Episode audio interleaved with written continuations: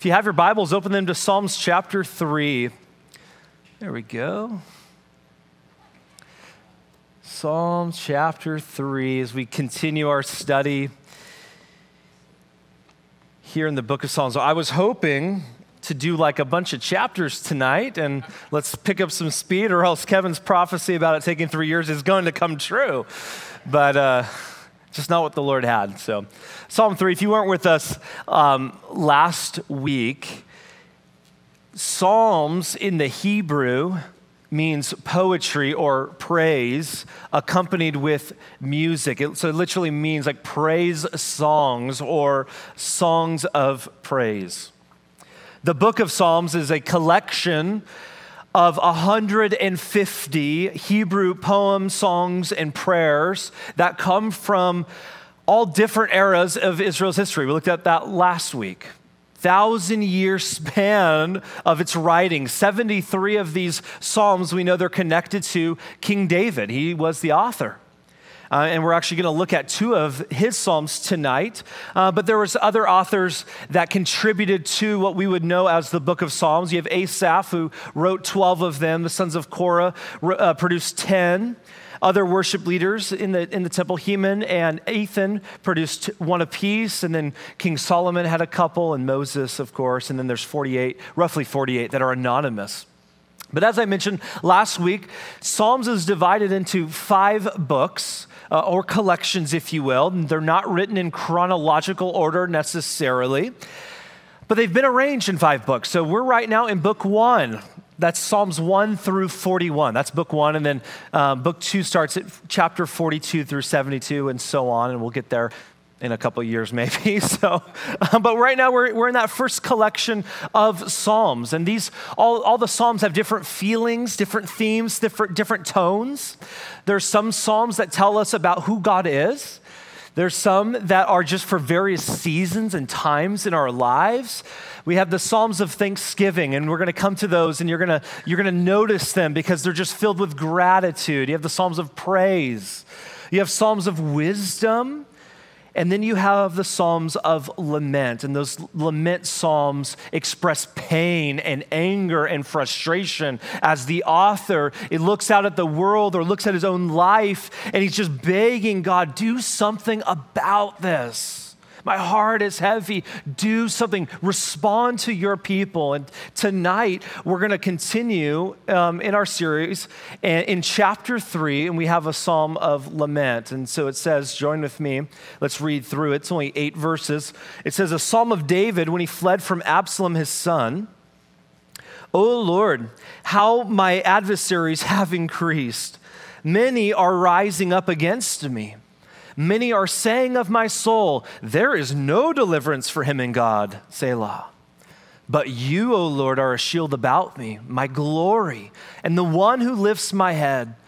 I was crying to the Lord with my voice, and he answered me from his holy mountain, Selah.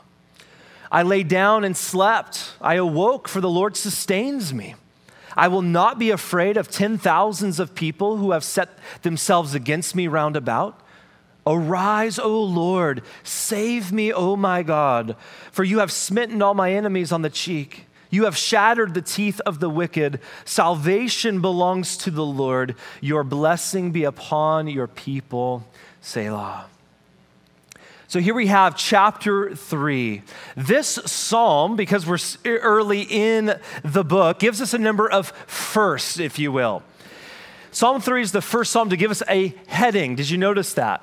The heading in your Bible names the author, and it gives us a little bit of a description of the historical setting about David's life when he was writing the psalm. It's also the first psalm to use the term Selah to um, structure the uh, composition of its writing. And finally, it is the first psalm of lament that we have in our collection. Now, when it comes to that word Selah, and we're going to look at it um, as we go along tonight, it is generally a thought to indicate a pause, a temporary pause in the musical preparation of the psalm, or perhaps maybe just a instrumental interlude. And I, I kind of liken it to when Pastor Josh, after singing a song, doesn't necessarily just stop and we're done, but just gives space. Maybe he finger picks on the guitar or just strums the guitar, pauses the singing, and just letting the lyrics that we just sang just kind of deep, dig deeper, kind of settle, resolve, let the dust settle, if you will, on those amazing truths, just to ponder, if you will, about what we just uh, had sung. And so it's just a time to slow down, to consider what was just said or sung. Now, some scholars, guys way smarter than me, like Charles Spurgeon, if you will, they feel like Psalm 3 and 4 are connected uh, because Psalm 3 ends with Selah, which means slow down, take a pause, and then move on. Like we're, we're not done yet, right? There's not a period. And then Psalm 4 happens to be an evening psalm. So Psalm 3 is more of a morning song. We're going to kind of look at that a little bit. Psalm 3 is an eve, or Psalm 4 is an evening prayer, something that would be sung or prayed right before you went to bed. Again, we'll look at that when we get there. And that psalm, Psalm 4, was written to the choir director, or maybe in your translation above Psalm 4, to the chief musician. Actually, there's 55 psalms that are addressed to that person. And that just means that these psalms were intended to be sung corporately. That's all it means. They were to be part of corporate worship, public worship, if you will. And so that would be both Psalm 3 and 4 if they're joined at the hip, a morning and an evening prayer. So let's dive right in. And the introduction, the context we have here, which is amazing of this chapter, it says it's a psalm of David when he fled from Absalom, his son. Now, King David if you remember, he reigned for decades as one of the most powerful leaders in all of the world. He was a mighty warrior himself, he led a, a military like no other. He had expanded Israel's borders, and the nation was growing under his leadership. He had become very wealthy, living in a beautiful palace with as many wives and servants. He had absolute authority over life and death of everyone in the kingdom. And so no one ever dared to kind of get on his bad side. Very powerful man. He is a man who's in charge. But as we all know the story, possibly of his life, David was not perfect. David sinned by committing adultery with Bathsheba. And the sinning didn't just stop there, but he got her pregnant, and now he had to cover it up. You guys remember the story? So he tries to send Uriah, uh, that's Bathsheba's husband, maybe to the, you know, or no, he tries to scheme, right? He tries to scheme, hey, would you take a load off, leave the, leave the, the fighting and just come home, just hang with your wife for, for a little bit. And that just didn't work, man. Uriah was just one of his mighty men. He was a, he was a warrior. He's like, no, I have responsibility out there. And so David's starting to panic a little bit. We know the story. And it, and it ends up that David sends Uriah to the front lines and pulls everyone back, all of his support back, and Uriah gets killed because of David's plans. And it's after that that the prophet Nathan confronts David, so calls him on the carpet um, about his sin, but David repents. That's what we love about David. Not that he's perfect, but that he is quick to repent. He's humble before the Lord. But David's sins did set in motion a series of devastating consequences that we find out about. David's oldest son, Amnon, ends up raping his half sister Tamar. And David didn't handle it at all. In one of his many failures as a father, he felt like, man, I've blown it publicly just in my own life. I've sinned publicly. Even, and even though I've repented, even though I know God has forgiven me, He's shown me much mercy in my life. I should have been dead, but He's given me life instead. Who am I to point out the, the wrongs of others, especially my kids? They saw my sin probably firsthand, they didn't just hear about it. And so he doesn't deal with his, with his son here for um, doing that to his daughter. And so Tamar's brother, Absalom, David's other son, decides, okay, dad's not going to deal with this. I'm going to take revenge. I'm going to get justice. And he kills Amnon. And so Absalom, after he, he commits the act of murder, ends up fleeing into exile for a few years. Later, he was given permission to return to Jerusalem from his dad. But after he gets back into town, it's really interesting that his father doesn't want to see him. And it goes on for two years. And during that two year period of time where he's near his dad but can't, can't interact with him, this caused resentment to be built up in Absalom's heart. And Absalom doesn't like it at all. He begins to scheme against his dad. He uses this time as an opportunity to build up his reputation. He says, Fine, you know what? We don't need dad. I can just lead and be, I can make my own kind of pedestal and I'll be fine without him. And so he begins to build his reputation among the disgruntled people in the kingdom. Absalom is a very, very, not an evil guy if you look at him. He's very charismatic, right? Very just politically charged. He's a, probably a very easy one to follow. He won the favor of a ton of people as he presents himself, we find out, as a more sympathetic leader than his father, his powerful father, trying to win the affection of the nation. And then Absalom tells his father after he's allowed to see him, Hey, dad, I need to go up to Hebron. I've, I've got some business up there to take care of. And David, you know, David blesses his son, Absalom, lets him go his way. Actually, the last thing that David says to Absalom is, Peace be with you, my son. That's David's heart, man, still towards his son. Peace be with you. And so Absalom, he goes up to Hebron takes several hundred men with him, and it's there that he begins his hostile takeover. It's there that he pronounces himself to be king instead of his dad. Like, what is going on? But here's the tragic thing several thousand begin to gather and follow after him. Absalom successfully leading this rebellion against David. And when David finds out, we're told that he just hangs his head. He tells his, his supporters, his family, he's like, guys, we got to get our stuff. We got to get out of town. Let's go. He says, I am not going to to, to, to be about mass slaughter. I'm not going to do a bunch of bloodshed. We're not going to divide and ruin the city. I don't want to see the city destroyed over this. And so, in order to survive, David flees, it says, immediately with all of his supporters, he flees Jerusalem.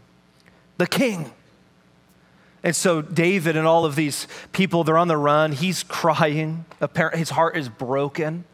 He's walking around barefoot, the scripture tells us. His head is covered in shame. And just to make things worse for David, a man by the name of Shimei from the, from the family of King Saul came out as David passed by him and he just starts to curse David. Oh, David, you whatever you fool, you blankety blank. And he just starts to pick up rocks and throw them at David, accusing him David, you are worthless. You brought this on yourself. You deserve this, David. Probably one of David's most traumatic, humiliating experiences in his whole life, right here on display. Everything he had spent his whole life working for achieving, accomplishing came crashing down in a moment's time. Many people that he thought were his allies and his friends, they abandoned him and they sided with his son. And you can read more of this story in detail in 2 Samuel. I think it's 15 through 17 or somewhere in there. But the most painful wound of all was the betrayal of his son.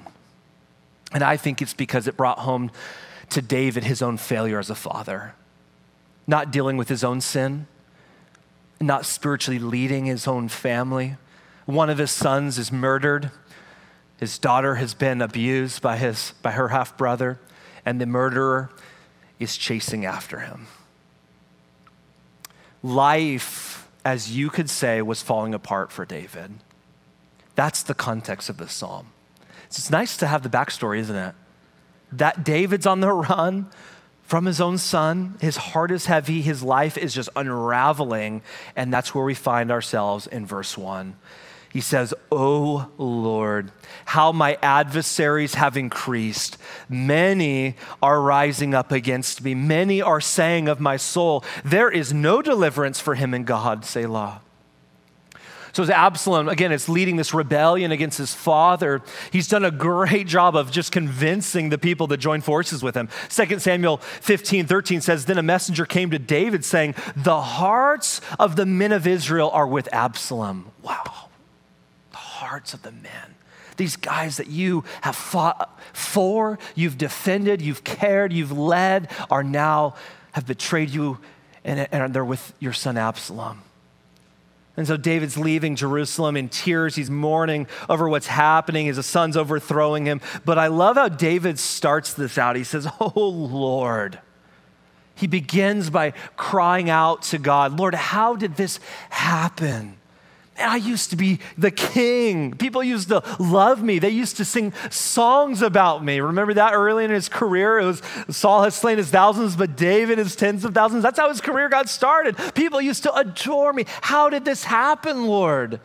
He says, Many are rising up against me. The, the word um, um, increased is increasing, is a verb meaning have become many or they're multiplying.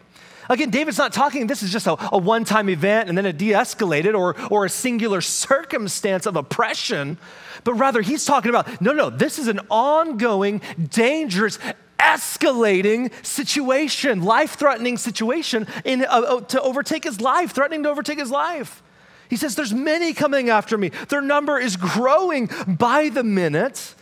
And not only are they coming physically for me, they're just flinging discouragement all day long. He says in verse 2 Many are saying of my soul, there is no deliverance for him in God.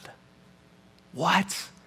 David's situation was looking so bad for him at the moment that he says, Many people are looking at me. They're looking at my situation. They're like, Not even God can bail him out on this one. And not just that God can't help, but that God was probably unwilling to help him out. They're probably considering his past sins here. This is probably the context of that. Well, you know, it's about time that his sin and his past finally caught up with him. This is what he's always deserved from God. You know, he's an adulterer, he's a murderer. It's, it's about time that God doesn't come through and bail him out and show him mercy. And David says, Many are saying this. There's no deliverance for him in God. Like, man, below. Talk, talk about trying to strip any amount of hope, right? Just, just say that God is just going to be absent from you. But the enemy, he's clearly using David's past against him. You know, his son again, or his sin was done in public. And although he repented of his sin, they're just bringing it up. They're, they're still using it against him. And then it says there, say la, pause time out. There's no deliverance for him and God. like, what? Like, ponder this. What are they saying? Let's reflect. Quiet the noise.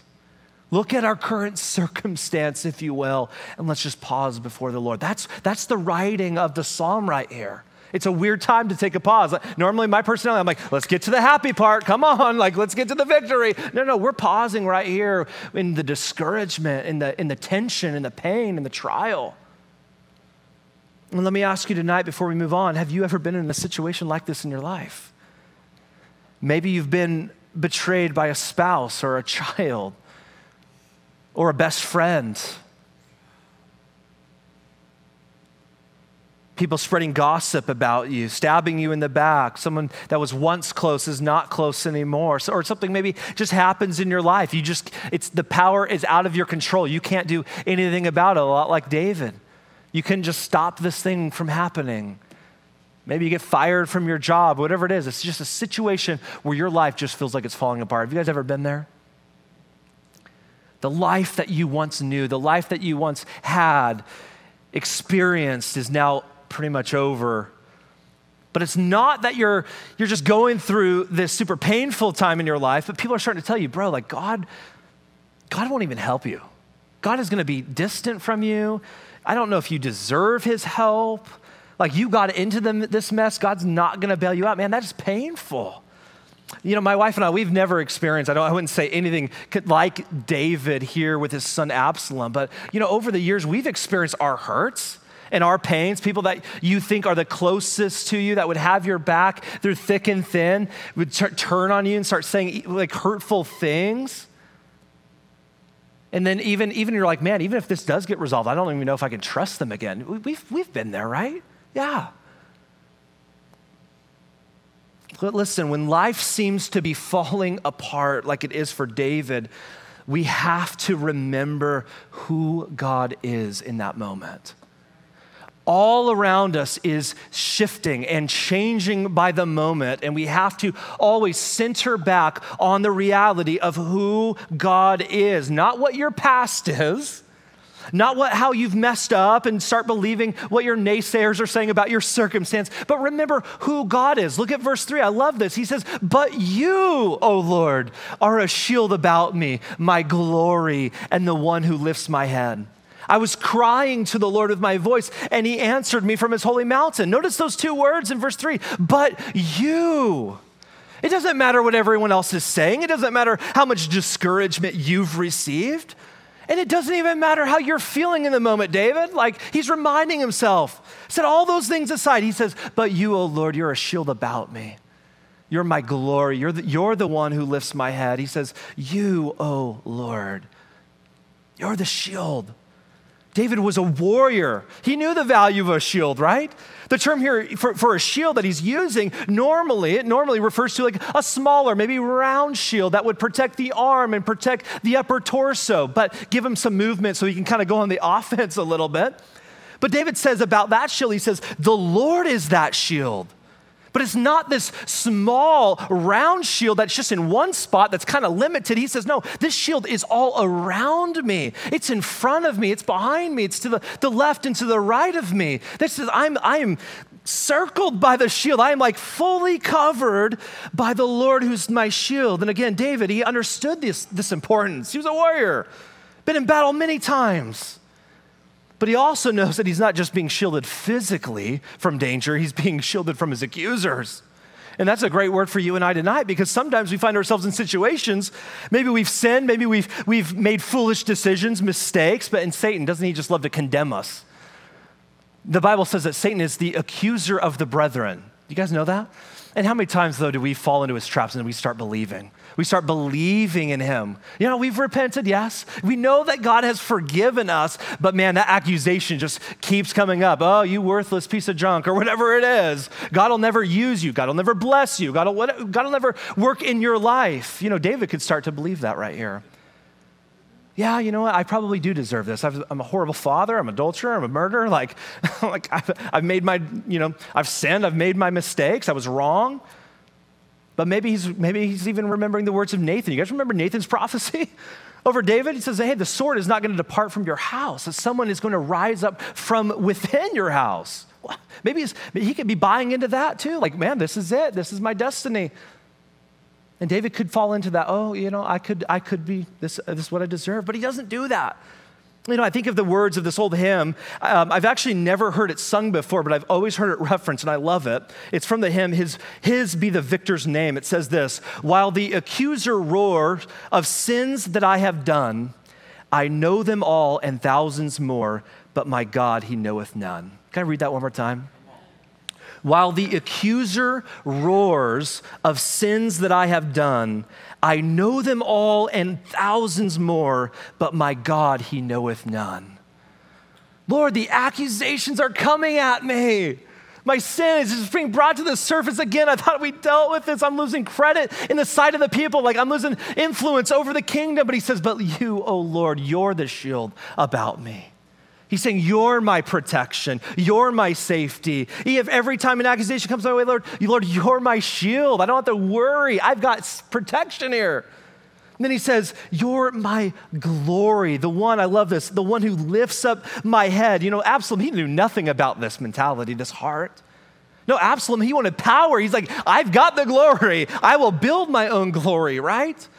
But David, he says, No, no, my glory, my glory is in the Lord. Lord, you're my glory.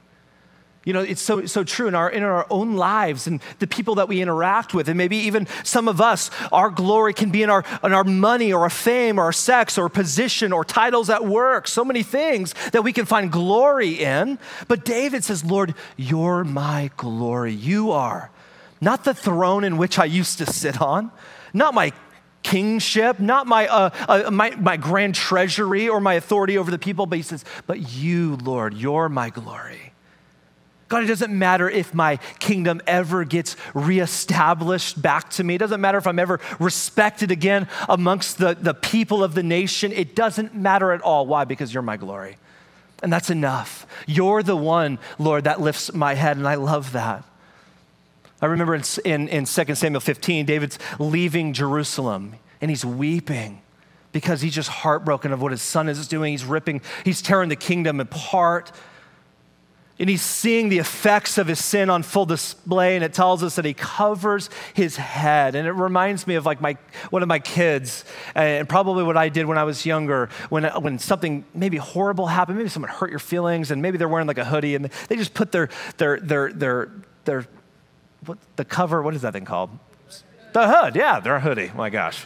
They put their hood over their head and they just kind of shrink back. You know, they, they just hide their face and they're just like, I don't want to deal with this. I don't want to talk. I don't want to, you know, I'm just kind of, I just need some quiet. Like that's kind of what it reminds me of, uh, reminds me of. And so when I want to get my son's attention or my daughter's attention, I go to him and what do I do? I'm like, son, no, no, no.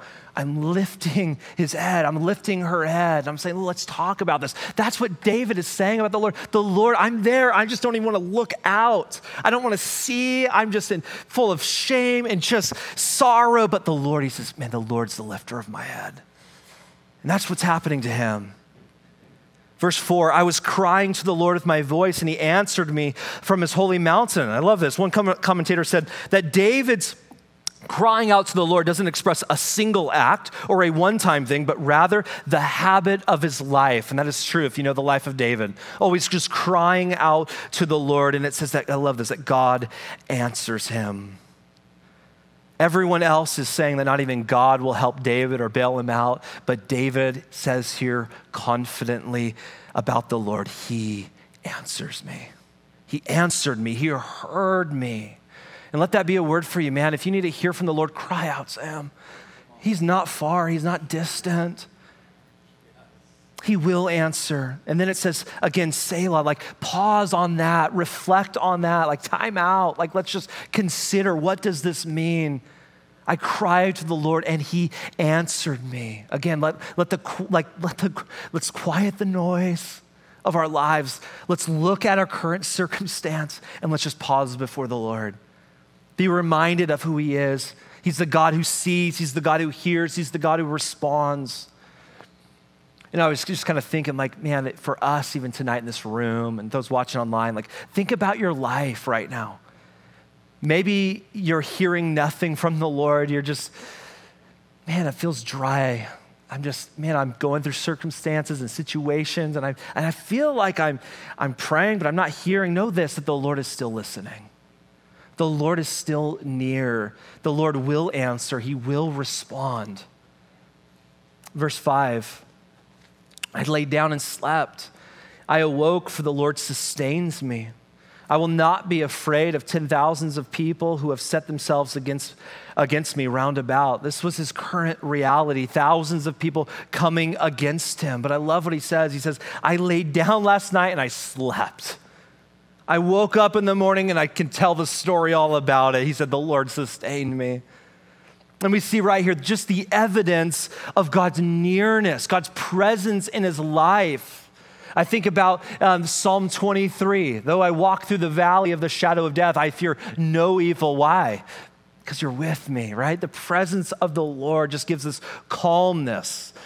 But have you guys ever been through a trial or a really tough situation? It could be a financial burden and it just keeps you awake at night. It's just like, Lord, I don't know how we're going to get it. Or maybe you have that meeting tomorrow, you know you're getting fired or whatever it is, like with the boss, and you just, you're just, your heart's going all night long, you're spinning, your mind's going a million miles an hour, you're grieving in your heart, you're just like, ah, like what's going to happen? But David says, that should have been my story. I should have been there. That should have been my experience through the night, but I slept. During the night, I was unaware of just what was happening around me because I was, I was snoozing. I don't need day, NyQuil. I don't need anything else. He's, he's not even comfortable in his own bed at his house. Notice that. He's on the run. He's probably sleeping under the stars in the open. He, he didn't toss and turn all night. No, he slept and he awoke. Why? He says, because the Lord, for the Lord sustained me. The Lord's got me. He's that shield about me. Verse 6 I will not be afraid of 10,000 people. Man, he's a way better guy than I am. I will not be afraid of 10,000 people who have set themselves against me round about. There's this large, this is strong and intimidating army. It's coming at you. David says, I'm not afraid. What? Church, we have to be praying for each other like crazy, one another, that the Lord would strengthen us that we would know, this is my prayer, that we would know and experience the presence of God the way that David is right here. because we're moving as a nation, as a country, as a church, as a people, as individuals, whatever you want to call it, we're moving towards this direction. Do you know that? That the truths that we hold firm, like in God's word, the values that we want to embrace, eh, eh, you know, as a people, as individuals, the biblical morality that we're like, I, we want to stand upon these things, the hope in Jesus alone, that message that you need to, you need to repent of your sin and turn to Jesus for salvation, like that's going to become all the more unpopular in our culture. And we're moving forward to a day that we're going to find ourselves against, like David is right now, thousands of people against us setting themselves against me, he says, round about, trying to intimidate you, trying to cha- change you or have you change and soften your message and who you are and who God has made you to be. And there might very well be for you and I persecution. Like, don't think we've ever been seen persecution, thankfully, in our nation, but we might, we might see some persecution for standing upon God's word. This is the reality. So let's be praying now for one another that God would strengthen us. Let's be praying now for pastors, not just in our church, but just in our community, in our nation, that they would be strengthened and emboldened to stand upon God's word, as Paul would write to 1 Corinthians, in 1 Corinthians, to be strong and immovable. That's what we need. And that's the prayer that we need to be praying for each other. I like David said in Psalm 27 The Lord is my light and my salvation. Whom shall I fear? The Lord is the stronghold of my life. Of whom shall I be afraid? The psalmist would say in Psalm 118 The Lord is with me. I will not be afraid. What can man do to me? The Lord is with me. He's my helper. What can man do to me? The Lord's with me. Verse 7 Arise, O Lord. Save me, O my God, for you have smitten all my enemies on the cheek. You have shattered the teeth of the wicked. David here is just recalling God's act of faithfulness to him, whether this was um, when he was on the run from Saul, right? Just preserving his life, or in the early on in the battlefield, maybe against Goliath. God, you've gone before me. You've done it all before. Would you do it again? David Guzik said this knowing what God had done gives David confidence in what the Lord would do. It says, Salvation in verse 8 belongs to the Lord. Your blessing be upon your people. Selah. David knew that salvation, both the old, in the ultimate sense and the immediate sense of his life, belongs strictly to the Lord. What can man do to me, right? David wasn't sizing up his army. Okay, let's see what kind of resources do we have to go, go battle against my son, against this, these 10,000 soldiers just coming about, coming against me. No, no, no. He was trusting in the Lord to save him. Lord, this battle is yours. Whatever you want to do with it, that's on you. You don't need me. I just want to trust you. I've made a mess when I keep take things in my own hands. I need to follow after you and trust you. You know, David would say in Psalm 20, some trust in chariots and some in horsemen, some in 10,000 soldiers, but we trust in the name of the Lord our God. And then he says one last time in this chapter, Selah, pause. Okay. Salvation is yours. Let's quiet down the noise. Let's reflect. Let's ponder this. Again, this like this a morning song, like an AM song. Alarm clock goes off. Lord, there are people in my life. This is the way he's starting. There's people that wanting to, they're wanting to kill me. When I went to bed, I thought, man, how is this even possible? How is everyone out to get me? They're accusing me of this thing and that thing. Uh, David, you don't love me. And David, you don't blah, blah, blah, blah. But I don't care of any of that, David says here. Lord, you're the shield. This is how he's starting his morning. Lord, you're a shield around me. You're my glory. Here I am, Lord. This is another day. Your mercies are new every morning. Great is your faithfulness. You've preserved me.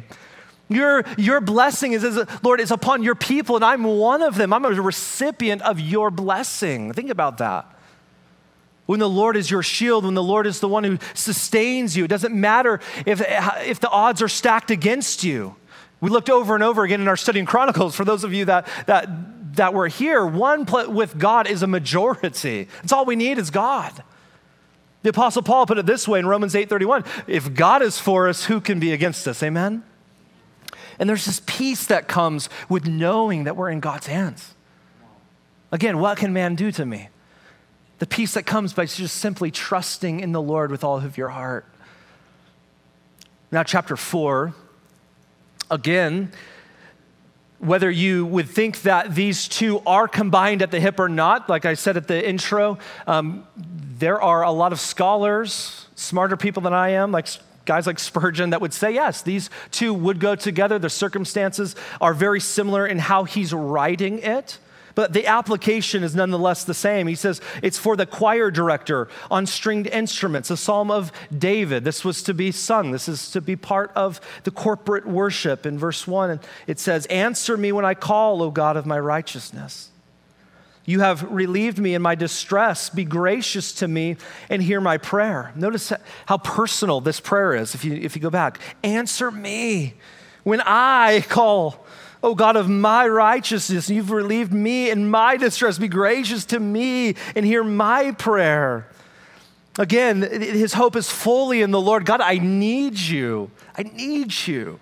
He says, Oh God of my righteousness. He's not saying, You're, you're, you're my God because I'm righteous but rather you're, you're because you're merciful because you're slow to anger and abounding in loving kindness because you're the one who has declared me righteous he says answer me when i call to you because I'm yours, right? You've relieved me in my distress. Be gracious to me and hear my prayer. He's saying, Lord, you're the God of my righteousness, so hear me. Again, he's recounting God's past faithfulness, his mercy in his life. You have relieved me in my distress. And because of that, Lord, be gracious to me and hear my prayer. Lord, you've done it before. Would you do it again? He says, Selah. Verse 2 O sons of men, how long will my honor become a reproach? David now is now turning to those around him. He says, How long will my honor become a reproach? Or maybe your translation says, How long will you turn my glory to shame? And these guys are just doing just that. Again, if it's in the context of, of what we've been um, reading, and David's on the run, his reputation has and is just going through the mud right here. He says, How long will you do this? How long will you love what is worthless? Or that word is emptiness and aim at deception. That is lies. He says, How long are you going to do this? I mean, we live in a culture that tries to take the glory of the Lord and turn it into shame, right? We live in a culture that just loves worthlessness. Solomon used the word vanity to describe this very thing. But our world loves and it chases after things that will never satisfy them. And David says, How long are you going to love this stuff? How long are you going to aim at deception? In other words, chase after the lie, buy into the emptiness. Think of something that you think will satisfy, but it's not. And you know the answer to it just as much as I do, but you're buying into it, man. You're putting your stock into it. How long are you going to do this? And he says, Selah, ponder that, slow down, pause, consider this.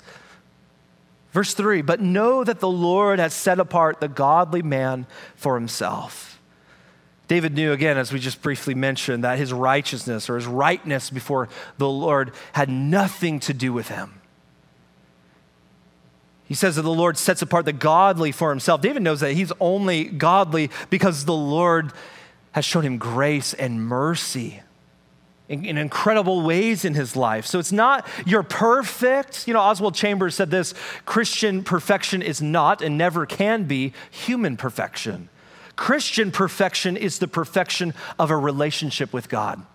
Utmost for his highest, Oswald Chambers.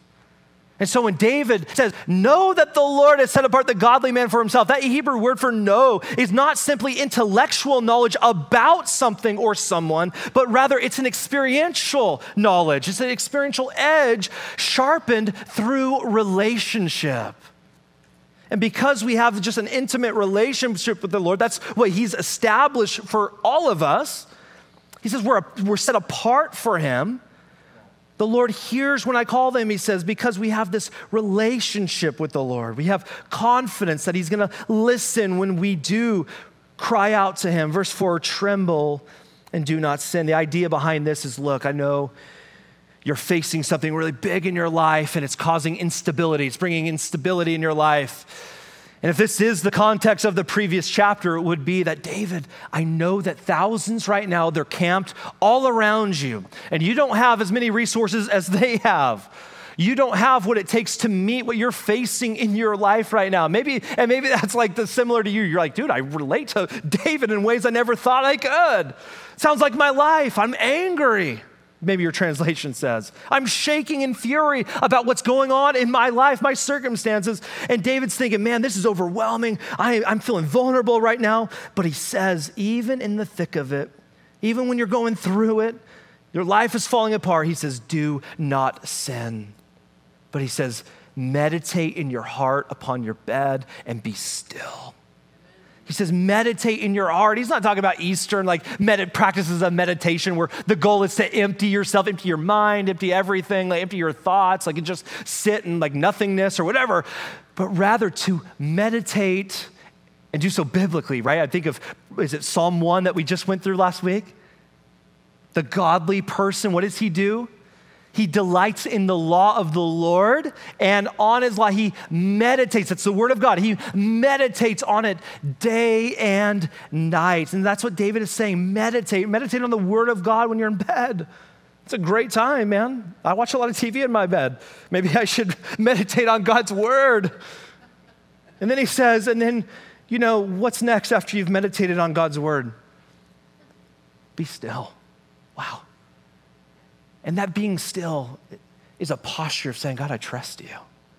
I don't have to bite my nails. I don't have to be squirmish. I can just, oh, God, you got this. Selah. So what they would do, they'd read this or sing this. Let's ponder that. Be still and know that I'm God. Verse 5 Offer the sacrifices of the righteous and trust in the Lord. Many are saying, Who will show us any good? Lift up the light of your countenance upon us, O Lord. David's saying, There's a lot of people out there asking, Will God show us anything good? And so he asks the Lord, He says, Lift up the light of your countenance upon us. In essence, he's saying, Lord, your presence, your presence outweighs everything else. That's, and that's what we desire. God is your presence. That's what we want in, your, in our lives is for more of you. I want, we want you to light up the countenance of your countenance upon us. He says in verse 7, You have put gladness in my heart more than their grain and new wine abound. Lord, even in spite of the horrible day that I'm having right now, in spite of the horrible year that we just had last year that we don't want to remember about, in spite of Whatever it is in our current circumstance, Lord, you've put gladness in my heart. You've done this. And he's saying, Man, the joy that I feel because of what the Lord has done, because of your presence in my life, he says, it weighs more than the joy that they have in the time of harvest when they're bringing in the grain, when they're bringing in the wine yeah, the ungodly can be happy, right, for a short time when the money's rolling in, when everything is appearing to be prosperous and fruitful and they're wealthy and healthy. But for me, Lord, he says, because of you, even when I find myself on the run from my son, I, I've been betrayed, my kingdom has been overthrown, I've lost a lot of friends, thousands are literally coming at me, hunting me down. He says, I have more joy because of you and your presence in my life more than anyone else. And that's why I believe the author of one of my, one of my favorite songs, one of Pastor Doug's favorite songs, Give Me Jesus, would, would write these words You can have all of the world, but give me Jesus. Because we have the Lord, it outweighs everything that this world could possibly ever hope to offer us. I was daydreaming a little bit about winning the lottery. You know, it was the mega millions and the Powerball, man, it was like, what, a half a billion dollars. And I'm like, Lord, I can do so, you know, it was a little overwhelming, but, you know, like, no, no, man, just knowing the Lord, being in his presence, knowing that you're in his hands, knowing that he has you in the midst, whether you're in a valley or a mountaintop, get those right, valley, he's got you. He's got the whole world in his hands. He's got your circumstance in his hands. And it outweighs everything that this world could possibly give us. And then he says in verse 8, In peace I will both lie down and sleep, for you alone, O Lord, make me to dwell in safety. Dave's like, man, I could sleep good at night. Even in horrible times. Why? Because the presence of the Lord was with him. He trusted in the Lord to keep him safe. Listen tonight as we wrap this up. If you are finding yourself in similar circumstances, when you're going through incredible hurt and pain, where the closest people in your life that you have loved and stood with have betrayed you, and you feel like maybe you're like, I can't, I don't know if I can face tomorrow. Can I encourage you to take this chapter home and reread it tonight and read it again? You know, doing preparation a few nights ago, I was reading through the, the second Samuel chapters, just re- getting, just refreshing myself in the story of Absalom. And then I would turn over to Psalm 3 and 4 and just read it and almost come to tears, just thinking just the weightiness of what David was going through. And like, man, how hard. But then just seeing his confidence in his need for the Lord in his life. And I'm like, guys, there's hope in the Lord. I can't promise you hope in anything else. I can't promise you hope in your job or in four years, the election or downtown Portland cleaning up. Like, I can't promise you anything, but I can promise you this that the Lord will never leave you nor forsake you, and He'll be with you. And you can cry to Him and He'll answer you, He'll be faithful to you. But read it, read it again, and read it again, and read it again. And my prayer is God, would you just show us, would you put in our hearts what you showed David all those years ago? And I believe the Lord wants us to find rest in Him. Not just sleep, Though some of you are like, yes, I can use some sleep, but rest in Him. Oh, that we would know the Lord more. That was my prayer at our young adult gathering. Lord, that we would just know you more. That's my prayer for us tonight. So that we can say in the midst of the darkest days that we will ever face, but you, oh Lord, are a shield about me. You're my glory, and you're the one who lifts my head. Amen. Lord, tonight we thank you that we can stand upon the truth of your word, that it is probably so relevant thousands of years ago, and then yet tonight we can come to it and find hope and encouragement in you. And I just pray tonight for my brothers and sisters here in this room that you would just minister to them as they go, as we go our separate ways tonight, that this beautiful reality of your presence with us, and that's all that we need in life, that, you, that we're in your hands, and that we can trust you with everything. I pray that that would just take deep root in our hearts. I pray that for my own life. I pray that for our church, that no matter how dark the days get, that we would just stand upon you and who you are, that we would be found immovable, and unshakable.